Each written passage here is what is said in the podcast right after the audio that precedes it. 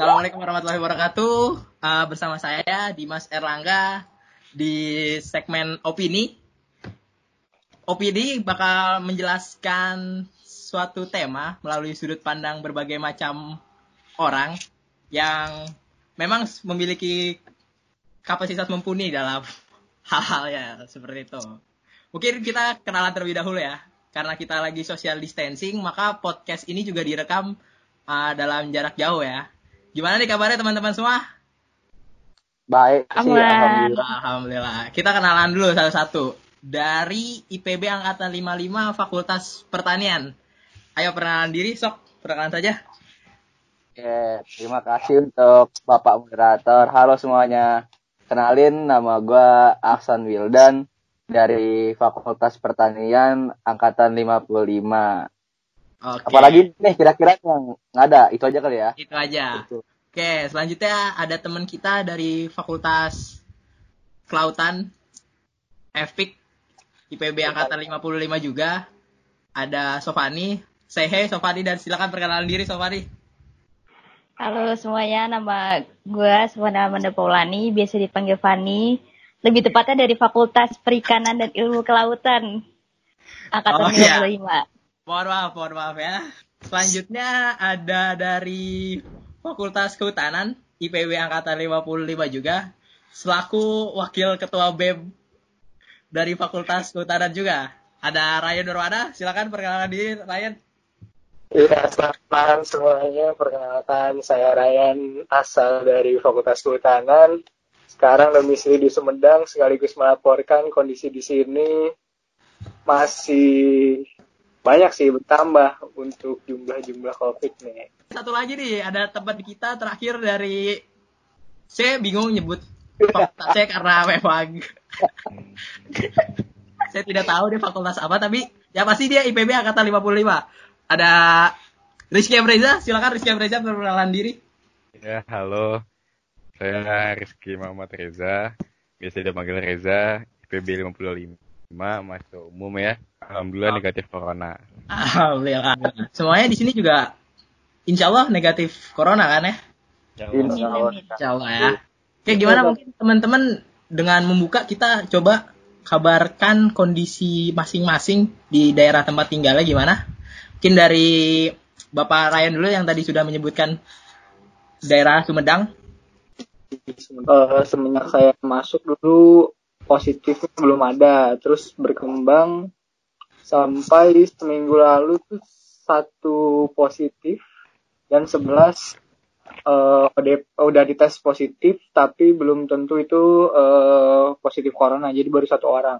Kalau kondisinya juga di sini saya kemarin sempat keliling juga masih banyak juga yang ramai walaupun uh, banyak juga yang uh, menutup toko-tokonya.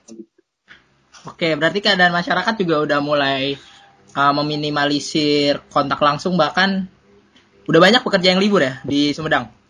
Iya, banyak yang sudah libur dan uh, lumayan masuk juga dan memang gimana ya kondisi di Sumedang sendiri untuk siswa mahasiswa pas di rumah semua karena di media sosial juga ramai memperbincangkan jadi banyak yang di rumah kecuali ya orang-orang yang berkegiatan di luar.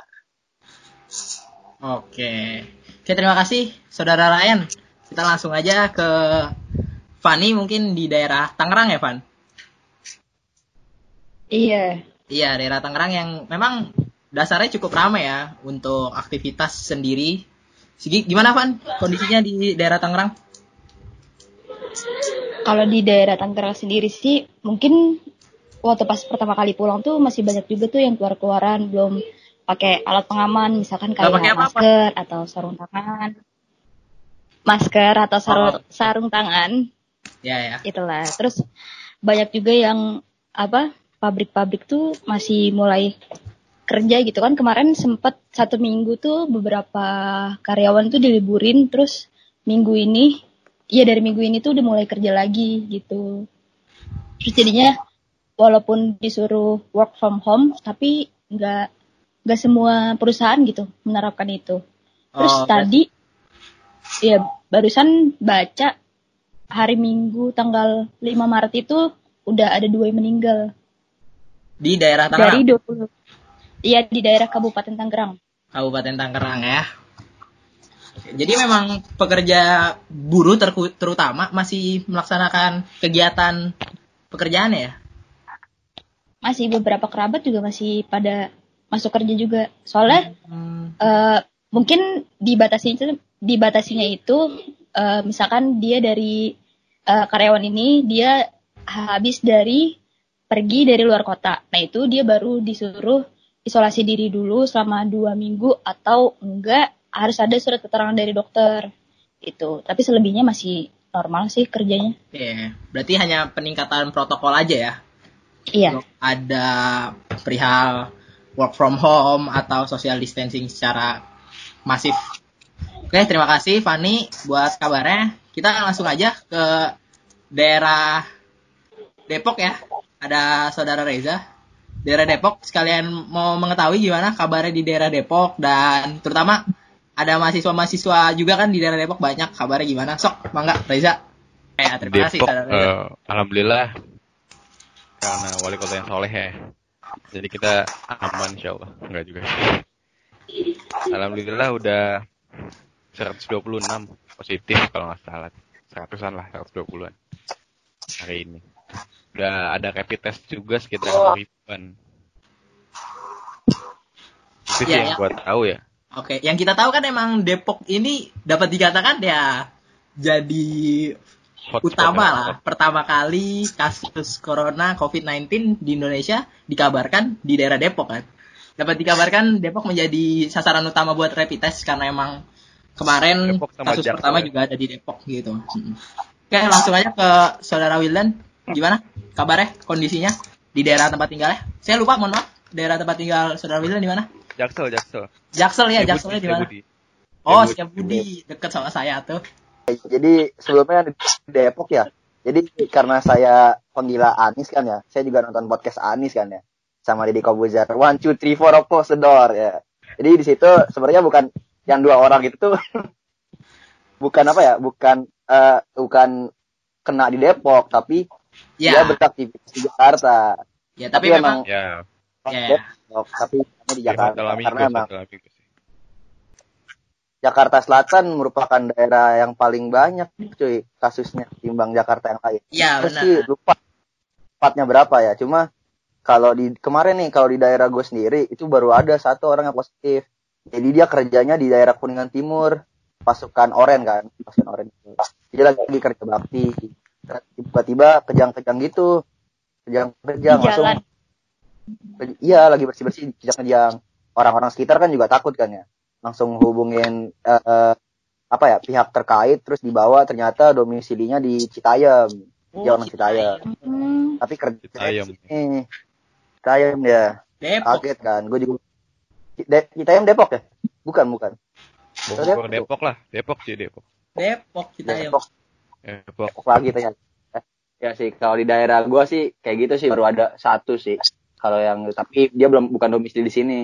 Cuma kalau di rumah gua udah sepi sih. Cuma yang rame itu anak-anak biasanya. Anak-anak tetap main. Iya. Tapi tapi mereka masih belum gua nggak tahu ya apakah mungkin dari orang tuanya atau gimana kan sebenarnya sekarang kan diwajibin kan ya pakai masker ya. Bahkan dua Baru aja, Iya. Pak. dua lapis baru aja kan dua lapis malah kalau di. Jakarta. Mm-mm. Cuma kalau anak-anak tetap rame sih kalau di daerah gua. Dan kalau daerah gua kemarinan udah sempet kerja bakti eh, apa? Semprot disinfektan gitu loh.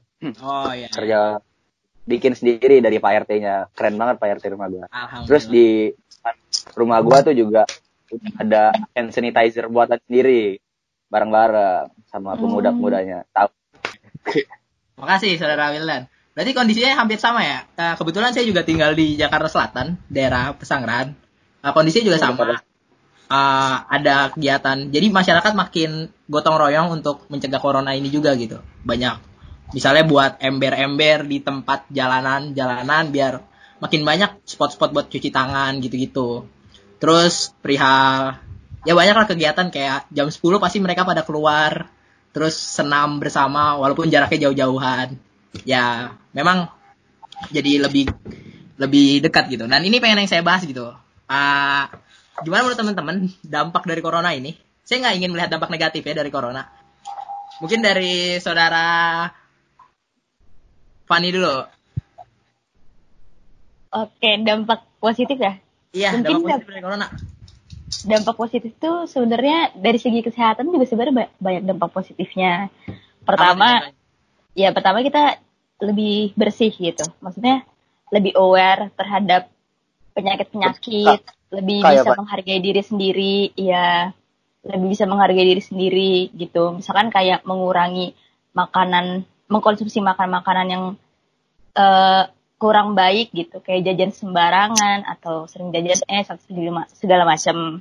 Terus lebih banyak juga ini juga kan ada himbauan untuk eh, makan lebih sering makan empat sehat lima sempurna terus lebih sering olahraga juga lebih sering berjemur juga ya gitu sih maksudnya ya menambah pengetahuan para masyarakat terhadap bagaimana cara menjaga dirinya gitu Ya, memang ada beberapa dampak ya dari corona ini. Mungkin ada tambahan lagi dari saudara Ryan. Iya, dari saya apa ya positif corona ya dampak positifnya mungkin yang saya rasakan sebagai mahasiswa juga sih bahwa eh tadi dari segi kesehatan karena kita di rumah juga berarti yang seharusnya kan dari kita ketahui juga bahwa dampak dari corona ini dia nggak akan bisa nyerang kalau misalnya imunitas kita juga bagus. Oleh karena itu jadi seenggaknya dari makanan kita juga polanya harus dijaga terus seenggaknya ada olahraga lah kecil-kecilan sehingga bisa nguatin imunitas lagi. Yang s- asalnya sebagai seorang mahasiswa juga kita susah makan susah Kegiatan sih ya sekarang bisa lebih teratur istirahat gitu terus balance sih buat ya. Ya, untuk Ya, Memang Iya, ada karena- beberapa keuntungan ya. kondisi yang belum eh, benar-benar kondusif ya untuk kegiatan di luar jadi eh banyak juga kayak eh, aplikasi-aplikasi media yang menyelenggarakan kegiatan-kegiatan gratis itu baik dari seminar ataupun dari bimbingan belajar semua juga membuka gitu akses-akses. Jadi dipermudah juga lah. Walaupun memang banyak kendala juga khususnya kendala-kendala dari pemerintah. Mungkin nanti dibahas sama Ya, ini yang pengen saya bahas juga sehabis ini. Mungkin tadi benar kata Ryan, kita juga harus ningkatin imun sebagai uh, manusia juga biar nggak gampang terserang virus uh, COVID-19 ini, biar nggak terkena dampak COVID-19 ini. Nah, tapi ini kan emang teman-teman semua emang concernnya pada di bidang pergerakan ya. Concernnya pada di bidang pergerakan dan pasti udah pada tahu lah apa yang telah dilakukan pemerintah. Jujur dari saya juga masih kosong dan tidak begitu mengerti apa yang telah dilakukan pemerintah. Mungkin kita bisa langsung tanya ke salah satu dari bagian BMKM kebijakan Reza, nasional. Reza. Langsung Rizky M. Reza uh, bisa jelaskan kebijakan apa aja sih yang telah diambil oleh presiden kita terutama dalam menghadapi situasi COVID-19 saat ini. Sok mangga, Saudara Reza. Oh iya. Em, dari pemerintah ya. Iya, dari pemerintah, Saudara Reza. Kalau apa aja sih upaya pemerintah? Mungkin teman-teman tahu gitu ya bahwa kalau masuk corona itu ya nggak nggak jelas lah gitu ya. Dari mulai yang mau yang ngagarin 72 miliar influencer segala macam. Jadi seakan-akan waktu itu pemerintah merasa tenang dan aman bahwa corona nggak nyampe di Indonesia gitu. Sampai akhirnya muncul kasus dua di, di Depok. Itu- habis itu eh, saat itu pun pemerintah masih belum belum ada tindakan yang nenangin masyarakat gitu. Cuma sekedar kampanye-kampanye atau bilang udah nggak apa-apa corona doang. Kita aman karena kita eh, doa dan kunut dan para ulama kiai segala macam. Kita aman karena kita makan nasi kucing segala macam. Itu kan upaya-upaya pemerintah buat berusaha untuk menenangkan masyarakat supaya nggak panik gitu. Tapi tindakan nyatanya sendiri nggak ada gitu. Itu sih yang menurutnya gue dis- perlu disayangkan. Jadi di awal tuh saya ngeremehin corona, terus sekarang malah panik gitu. Dan uh, akhirnya sampai hari ini udah 2.700 ya gue lupa berapa tadi 2000 rat- 2000 sekian lah. Baru akhirnya di awal di akhir 2490 ya di akhirnya baru di di awal April ini ya. Di awal April atau di akhir Maret gue lupa. Itu kan baru dikeluarin tuh kebijakan dari pemerintah. Akhirnya dia mau ngapain? Awalnya cuma dihimbau buat uh, social distancing physical distancing tapi nggak ada dasar hukum segala macam. Akhirnya dikeluarin lah tuh dasar hukumnya lewat PP Perpu gitu. Kira kita disuruh buat PSBB nah, PP nomor 21 tahun 2020 kan. Dan kira di naikin status jadi kondisi darurat. Apa statusnya? Gue lupa. Kondisi darurat kesehatan ya gue lupa. Iya, dari kesehatan. Iya. ya itu ya. Dan akhirnya di anggaran juga udah di eh, alihin gitu ya anggaran belanjanya 405 miliar kalau gue nggak salah yang 75 miliarnya buat eh, bidang kesehatan sisanya buat ada buat perpajakan perlindungan sosial sama pemulihan ekonomi kalau nggak salah Wah, cukup banyak ya. iya 405 miliar tapi Eh, mau nanya dong 75 triliun dianggap cukup walaupun iya gimana tuh Sok gimana? Yang- eh sorry 75 triliun Triliun ya. gimana tuh Berarti emang anggarannya benar-benar memotong banyak hal ya. Iya, Anggaran sorry. apa aja tuh yang dipotong sama pemerintah?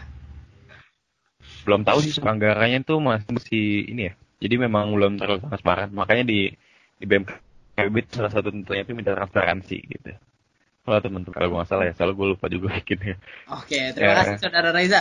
Mungkin ada pertanyaan tadi dari Iya, iya. Saudara Itu Fani. 405 triliun tuh eh, Gimana Saudara Fani? Ada pertanyaan? Yang kemarin tuh sempat heboh juga tuh tentang darurat sipil Oh ya, yang perihal darurat Iya. sipil ya, yang perihal pernyataan tidak berlandaskan itu. Sok gimana? Iya, itu. Saudara Reja Sok gimana mau menanggapi? Kita menempatkan Saudara Reja seakan-akan dari Iya, iya. pemerintahan ya. jadi itu sempat muncul ya eh kemauan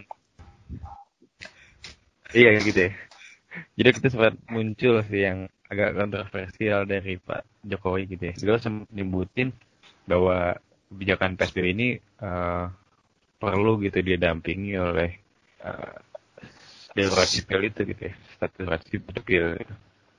karena memang ada sih sebetulnya itu acuannya di Perpu Perpu berapa lupa udah lama sih dari zaman Pak Soekarno itu um, intinya itu mengatur darurat sipil tapi memang darurat sipil itu tuh peruntukannya lebih ke buat yang kayak kerusuhan bencana alam perang sih kayak gitu gitu kayak chaos perang atau ada kerusuhan itu biasanya baru ditetapkan sebagai darurat sipil gitu ya. Baru situ nanti main perangkat-perangkatnya. Dibantu memang- presiden jadi panglima kata gue lupa. Pokoknya pemimpin tertingginya gitu istilahnya gue lupa Oke, jadi emang salah. dan intinya nanti di situ pihak ini ya pihak apa namanya saya terasa banget sentralisasinya gitu Oke, sentralisasi kekuasaannya terus itu kerasa banget gitu siap-siap. Terima kasih Saudara Reja. Mungkin emang pemerintah juga sudah ngambil beberapa kebijakan Gue- yang gue tadi kan sempat ngomongin dampak positif ya iya dampak positif. sebenarnya satu Apa tuh menurut Saudara Reja? oh iya dampak positif tadi menurut gue satu yang perlu di ini ya yang perlu disoroti adalah eh, ya alhamdulillah Indonesia masih kompak gitu ya Ya kemanusiaannya ya. eh banyak orang buka donasi-donasi gitu Entah Hmm. buat si ojol atau buat pekerja-pekerja keras biro lainnya atau buat masyarakat yang terdampak ya bahkan sampai ada kucing-kucing juga diperhatiin kucing di kampus gitu ya ada yang memang yang sampai buka donasi sampai dan alhamdulillah banyak juga yang donasi itu buat kucing kampus yang memang eh, kehidupannya juga terdampak karena corona ini gitu karena kan kampus juga sempat di lockdown bahkan sampai sekarang masih di partially lockdown gitu ya istilahnya. Hmm. Ya, bicara perihal Jadi, kampus ya, nih. alhamdulillah kita masih kompak gitu. Ya, emang manusia jadi kompak. Bicara soal kampus, ah sebenarnya emang dari banyak dari kampus-kampus yang udah open donasi gitu. Nggak, nggak hanya kampusnya, banyak kemanusiaan juga yang meningkat karena corona ini juga. Tadi balik lagi kita ke kebijakan pemerintah yang emang pemerintah udah bagus gitu membuat kebijakan tapi memang dapat dikatakan telat. Saya sempat mengutip kata-kata dari Dr. Ainun Najib yang ada di podcast uh, asumsi kemarin bahwasannya Indonesia ini udah nggak sempet gitu. Udah bukan zamannya udah bukan saatnya kita bikin rumah sakit darurat. Indonesia udah saatnya bikin kuburan massa. Uh, benar-benar statement yang sat satir menurut saya. Dan ya memang kalau dilihat dari kondisinya seperti itu gitu. Ya dan saya ingin menanyakan perihal kondisi bahan pangan nih. Karena emang dari kebetulan dari di podcast ini ada dari Kasrat Paperta yang kemarin sempat mengkaji perihal bahan pangan. Apakah masih ketersediaannya masih cukup atau tidak. Mengen, uh, karena dampak corona ini terlebih kita juga mau menghadapi bulan suci Ramadan ya yang mana katanya kalau bulan suci Ramadan konsumsi meningkat dan harga bahan-bahan bisa naik gitu sok dari saudara Wildan gimana mengenai bahan pangan di Indonesia keadaannya Oke, terima kasih Bung Dimas Ya. buat eh, masalah pangan ya. Sebenarnya kemarin juga gue sama teman-teman kastrat gue juga emang sempat ngekaji ini sih ngekaji secara singkat sih kita ambil ngambil data sekunder perihal data-data eh, sembako gitu, sembilan bahan pokok yang kiranya eh, emang krusial banget nih di masa sekarang yang emang mau Ramadan tapi masih terdampak dengan wabah COVID-19. Tapi gue juga ngulik lagi ternyata kalau di Kementan ya di webnya sendiri sebenarnya Kementan udah fokus dengan 11 komoditasnya. Di antaranya adalah beras, jagung, bawang merah, cabai besar, daging ayam, minyak goreng, cabai rawit, daging sapi, telur, bawang putih dan gula pasir. Itu tuh 11 komoditas yang emang eh, dampaknya di bulan puasa nantinya. Pun nggak bulan puasa aja sebenarnya, tapi di tengah-tengah keseharian kita itu emang sangat dibutuhkan. Kalau dilihat dari data ya, sebenarnya dari Kementan sendiri, eh, kalau buat ketersediaan sebenarnya eh, bisa dibilang cukup sih kalau di untuk masing-masing komoditas.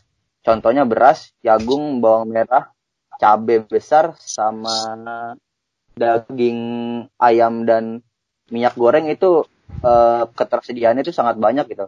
Ketimbang kebutuhan yang memang diperkirakan oleh Kementan. Ambil contoh aja misalkan beras ya.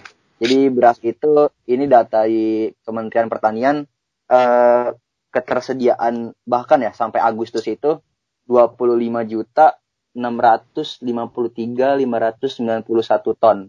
Sedangkan kebutuhan yang diperkirakan itu eh, sekitar 15 juta 99.846 ton. Itu kan ada surplus yang sangat banyak ya sebenarnya di sekitar 10 jutaan gitu kalau buat beras sendiri. Jadi sebenarnya kalau bisa dibilang aman, cuma eh, amannya di sini sendiri eh, kita mungkin masih belum tahu ya apakah benar-benar memberdayakan petani lokal ataupun ya nanti bakal tetap impor gitu. Karena sebenarnya yang benar-benar di garis bawahi juga eh, selain emang aman itu ada keran impor yang dibuka terutama untuk bawang putih dan bawang bombay.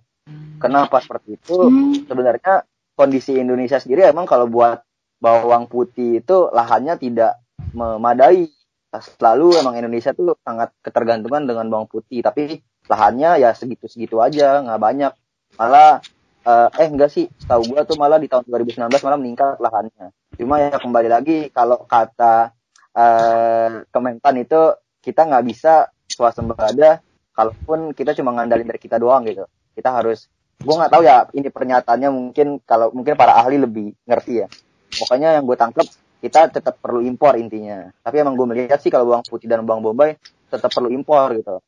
Kalau yang lain sih eh, alhamdulillah sih sebenarnya aman. Cuma yang harus digarisbawahi juga adalah perihal supply dan distribusinya nih.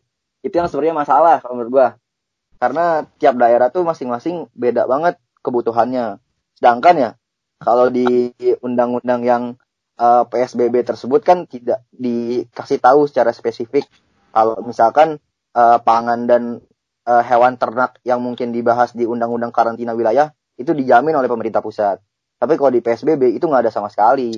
Dan itu sebenarnya yang dipermasalahkan gitu. Kalau menurut gua itu sih palingan kalau dari pandangan dari gue ya insya Allah aman sih sebenarnya kalau aman, ya? cuma distribusinya makan kita berarti ya apalagi kan udah nggak dibatasin tim sebelumnya kan dibatasin tim beli Apa -apa? beras tuh sebelumnya kan dibatasin tahu gak lo beli oh, beras itu tahu, itu. Oh, tahu ya jadi iya. sebelumnya itu setahu gue ada lima komoditas yang dibatasin hmm. kayak uh, beras itu maksimal itu beli per hari itu 10 kilo terus kayak gula uh, sehari 2 kilo cuma sebenarnya itu nggak berlaku untuk pembelian online sih ya. Karena kan kalau online kan bisa ganti akun gitu. Nah itu sih. Jadi terkadang orang suka nimbun beras gitu. Kalau jahatnya seperti itu. Ah gue beli yang beras nih mumpung murah gitu. Jadi kalau online yang emang mungkin belum bisa dihadapin. Cuma kalau di pasar emang dibatasin. Karena gue sempet ke pasar kemarin. Sama ibu gue itu sih. Oke, terima kasih Saudara Wildan atas izin nambahin boleh. Sok gimana? Saudara Fani? Ada tambahan? Jadi ya kemarin tuh sebenarnya sebelum kita maksudnya sebelum mahasiswa IPB akhirnya diputuskan untuk uh, kuliah online aja atau UTS online aja kemarin jadinya sempat ada juga kajian dari Fakultas Ekonomi dan Manajemen dari Departemen Ekonomi himpronya itu tentang dampak corona terhadap ekonomi di Indonesia. Tadi uh, nyerempet ke pembahasan Wildan uh, masih dibukanya keran import ke Indonesia itu sebenarnya itu kemarin dijelasin juga kenapa uh, itu sebenarnya berdampak gitu. Corona berdampak juga sama impor. Kalau misalnya impor diberhentiin juga, permasalahannya itu Indonesia itu masih apa ya? Uh, konsumsi untuk bahan bakunya itu masih mengandalkan impor walaupun di Indonesia tuh uh, ya kayak kayak tadi beras ada terus bawang putih atau bawang merah itu ya cukup lah gitu tapi ya gitu mereka lebih banyak mengandalkan import yang mana harganya itu biasanya lebih murah daripada harga yang penjual Indonesia itu jual. Gitu. Dan permasalahannya juga ke teknologi sih. Maksudnya eh, bahan bahan dasarnya ada tapi untuk ngelola bahan dasar tersebut untuk menjadi apa ya bahan yang bisa dikonsumsi oleh masyarakat itu Indonesia terbatas gitu terhadap teknologinya. Jadinya kenapa lagi-lagi Indonesia itu masih bergantung sama impor. Terus kalau misalkan dari segi kualitasnya sendiri juga ya kualitas di impor lebih bagus gitu uh, daripada yang di Indonesia. Lagi-lagi karena teknologinya. Oke, terima kasih Saudara Fani atas tambahannya. Memang perihal pangan ini uh, menjadi hidup matinya bangsa ya. Kenapa saya menanyakan hal ini? Karena memang di tengah bencana ini, jujur saya sendiri pun tidak tahu corona ini bakal sampai berapa lama bers istilahnya berkeliling Indonesia ini berapa lama dan akan berapa korban yang sampai ke, sampai puncaknya. Memang berapa emang beberapa udah ada prediksi kayak di PB sendiri di uh, dari Fakultas Matematika dan Ilmu Pengetahuan Alam uh, Departemen Matematika khususnya dan Statistika itu udah bikin model prediksi dan katanya COVID-19 ini bakal berpuncak tanggal 28 April dengan ini. Ya, dengan jumlahnya sampai puncaknya itu sekitar satu hampir satu juta delapan ratus kasus. Yang meninggal atau positif? Uh, kasus. Sampai kasus. Uh, belum bisa memprediksi yang meninggal karena mungkin untuk prediksi yang meninggal atau enggak itu urusan Tuhan yang maha kuasa. ya, nggak nggak bisa diprediksi sama para ahli. Nah makanya berkaitan dengan itu nih teman-teman, saya pengen nanya sih perihal opini teman-teman semua nih mengenai kan emang kita udah udah ada pembatasan sosial skala besar. Tapi kan kita nggak menutup kemungkinan dengan lockdown gitu. Saya pengen tahu opini teman-teman mengenai lockdown ini di khususnya di daerah Indonesia entah itu dalam uh, skala daerah teman-teman masing-masing atau secara luas di Indonesia. Uh, mungkin dari saudara Ryan dulu ya. So, gimana saudara Ryan? Iya, sebenarnya eh, sempat ramai juga di perbincangan perihal eh, penggunaan kebijakan lockdown, eh, lockdown dan eh, dari pemerintah pun banyak juga ya penekanan-penekanan dari banyak masyarakat terkait eh, kebijakan lockdown ini kepada pemerintah. Namun pemerintah tetap eh, apa namanya tetap sesu- tetap keke ya dengan kebijakannya di awal bahwa sepertinya kebijakan lockdown akan banyak berpengaruh kepada hal-hal lainnya. Jadi kemarin eh, lebih ditegaskan untuk yang eh, physical distancing ya. Iya. Nah, kebijakan lockdown ini eh, sebenarnya banyak juga orang-orang di lapangan kenapa saya beberapa hal sih yang yang sempat ramai juga diperbincang diperbincangkan di dunia maya perihal lockdown ini karena banyak dari teman-teman khususnya di lapangan baik dari eh, dokter, relawan dan tenaga-tenaga kesehatan yang lainnya kenapa perlu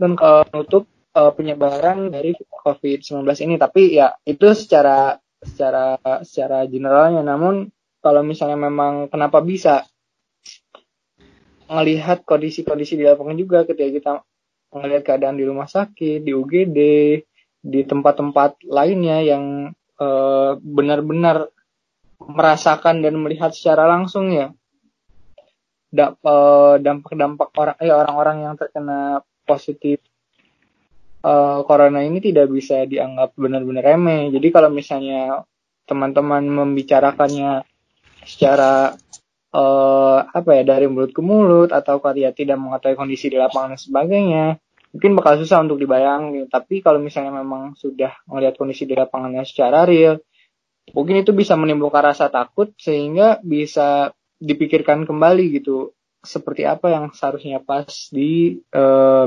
dipakai kebijakannya gitu. Terus dari Papua malah provinsinya juga ditutup. Sehingga kebijakan-kebijakan seperti itu bahkan beliau bilang kayak kan lebih baik dibenci oleh masyarakatnya dibandingkan eh, masyarakatnya terkena virus ini gitu daripada kan anak orang-orangnya ya mendingan saya yang dibenci gitu sama masyarakatnya. Sampai seperti itu sih pimpinan-pimpinan daerah. Banyak juga yang berani tapi ya itu bisa kita lihat bahwa dari pimpinan pun tidak bisa menyelaraskan gitu eh, langkah apa yang sebenarnya bisa diintegrasikan gitu antar daerah.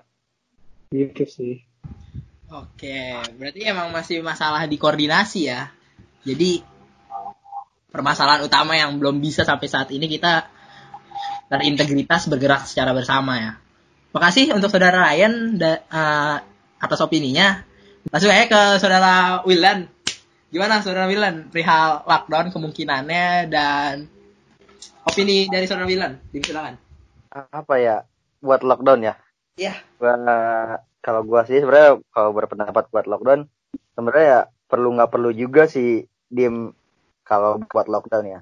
Karena kalau menurut gua sebenarnya kalau buat lockdown sendiri nggak Indonesia tuh nggak harus benar-benar lockdown seluruh Indonesia gitu.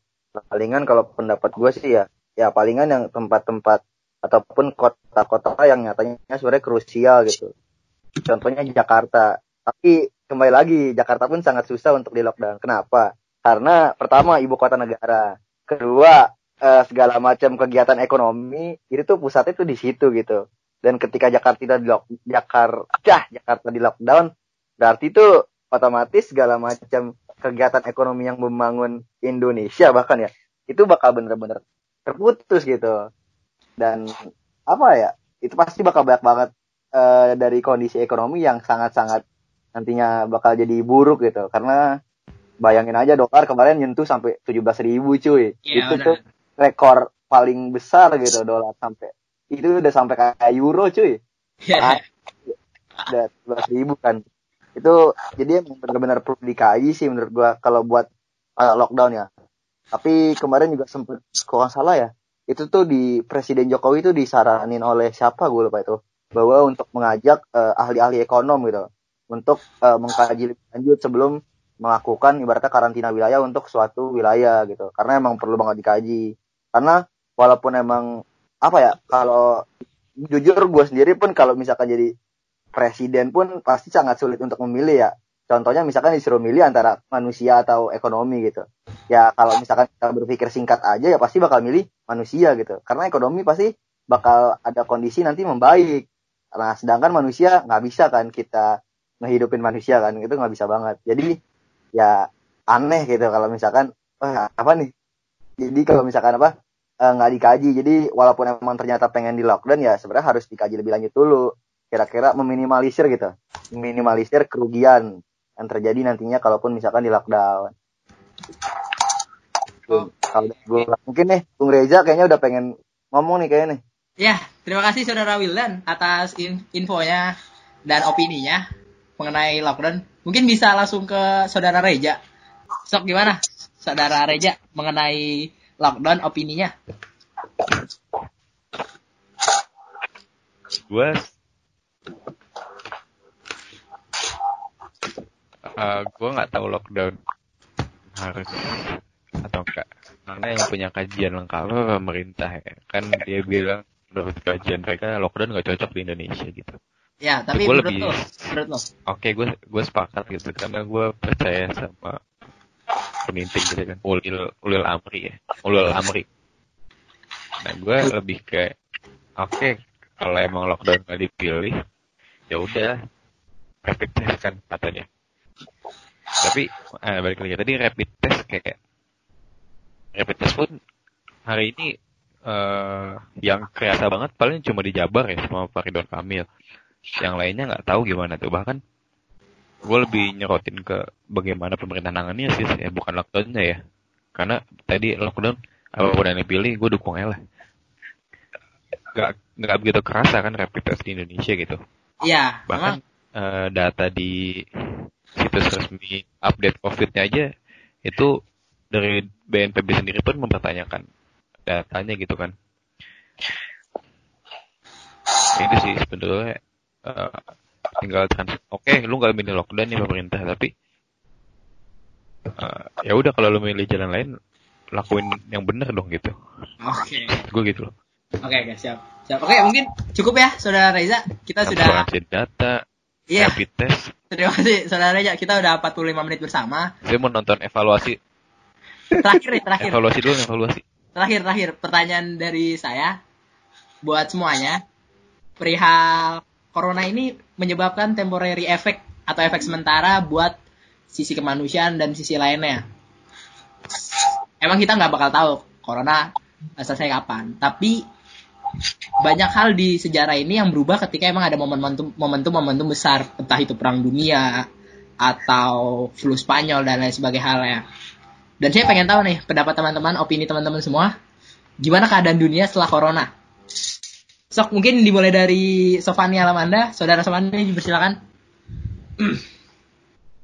Keadaan dunia setelah corona ya? Ya. gue juga bingung sih kalau bisa ditanya kayak gitu mungkin apa ya negara masing-masing tuh membenahi kekacauan yang sudah terjadi gitu misalkan ya kayak lagi-lagi ekonomi sih yang yang yang jadi sorotan apa ya sorotan utama dampak dari corona, eh, dari corona ini itu kalau menurut gue ya ke depannya di dunia ini maksudnya di dunia itu negara-negara ya gitu mulai pada membenahi perekonomian yang terlebih dahulu sih. Oke, terima kasih saudara Fani atas opininya. Uh, lanjut ke saudara Wildan. Gimana menurut saudara Wildan keadaan dunia secara luas setelah COVID-19 ini berakhir? Apa ya? Kalau gue mungkin dari uh, positif aja kali ya. Kalau menurut gue ya uh, dari masyarakat dunia sendiri pasti bakal lebih aware sih perihal kebersihan dirinya masing-masing gitu. Dari mulai cuci tangan sebelum makan ataupun dalam aktivitas segala macam itu harus lebih mengutamakan kebersihan. Jadi emang harapannya yang tadi dari lu bilang Dim kayak bukan cuma apa sih temporary effect doang ya, tapi emang nanti bakal berkesinambungan terus dilakukan itu sadar itu dan tadi dibilang oleh Fani dampak ekonomi itu pasti juga bakal dibenahi sih dari masing-masing negara. Jadi uh, kemarin gue juga habis nonton di gue lupa di YouTube apa gitu. Tapi diprediksi itu gue lupa di profesor apa gitu. Di universitas dunia kalau misalkan nanti bakal ada suatu lentingan gitu. Kan kalau dalam teori ekonomi kan ada tuh namanya lentingan tuh ya. Nanti yeah. bakal ada lentingan itu di tahun 2022 ekonomi dunia tuh bakal uh, apa ya bakal kembali normal lagi kayak gitu sih. Jadi semoga kalau gue sih pesannya uh, kita ngambil makna masing-masing sih dari wabah corona ini gitu. Harus lebih bersih lagi gitu dalam kehidupan sehari-hari. Itu aja sih kalau dari gue. Oke, terima kasih. Mungkin lanjut ke saudara Reza, gimana opininya setelah corona ini berakhir, dampaknya oh, iya. apa terjadi perubahan di dunia dan pesan nih buat teman-teman semua secara luas gimana tuh? Uh, mungkin dalam jangka pendek gitu ya, ketika memang corona berakhir, pasti yang bakal kerasa uh, perekonomian pasti bakal down dulu semua negara gitu ya. Mungkin nanti bakal bangkit lagi tergantung negaranya masing-masing bagaimana mereka bisa survive atau enggak di sini gitu di masa-masa ini. Itu perekonomian tuh juga nanti pasti bakal di Indonesia gitu mungkin ya. Kalau kita lihat sekarang PHK udah ratusan ribu angkanya.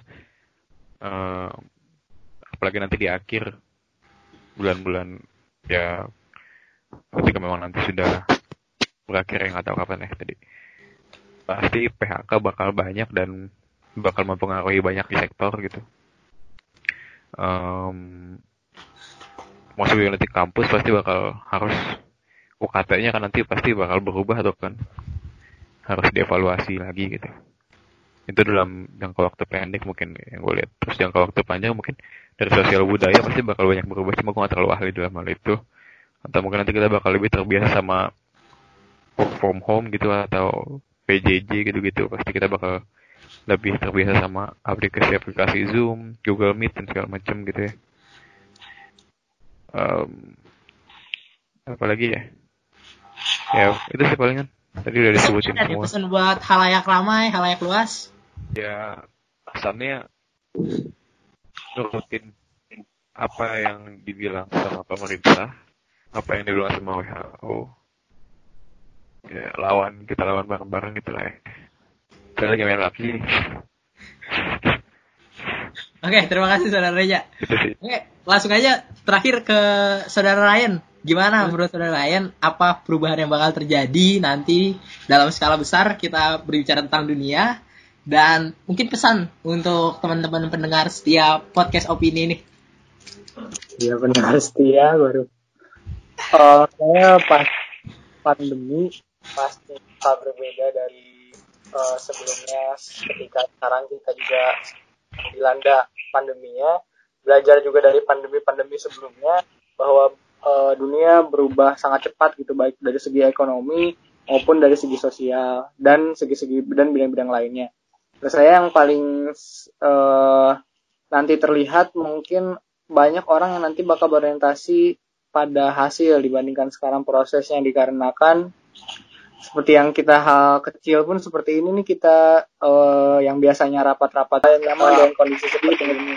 Jadi yang penting itu adalah hal dari uh, substansi yang uh, apa ya? Yang pentingnya dibandingkan yang kurang esensialnya, yang penting kita uh, dapat gitu tujuan dari suatu hal. Jadi kita rapat begini eh, mengobrolkan seperti ini dengan metode-metode yang berbeda yang penting itu hasilnya nah dari ekonomi juga baik dari ekonomi bah pasti banyak juga eh, yang sering lah banyak juga sekarang di media sosial yang nanti setelah corona saya akan seperti ini saya akan seperti ini dan sebagainya.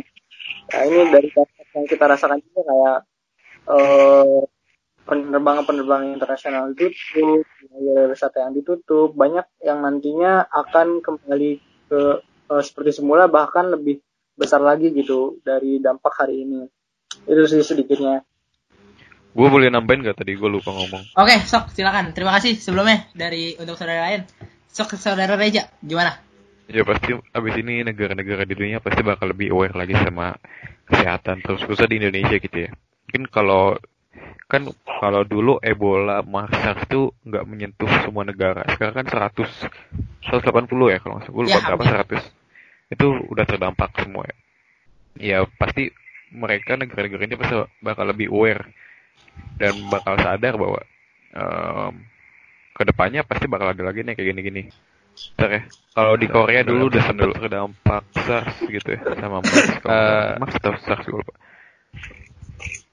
Eh, SARS atau MERS gue lupa. em, dan dia udah ada badan tersendiri buat ngurusin ngurusin eh, wabah-wabah penyakit kayak gini gitu.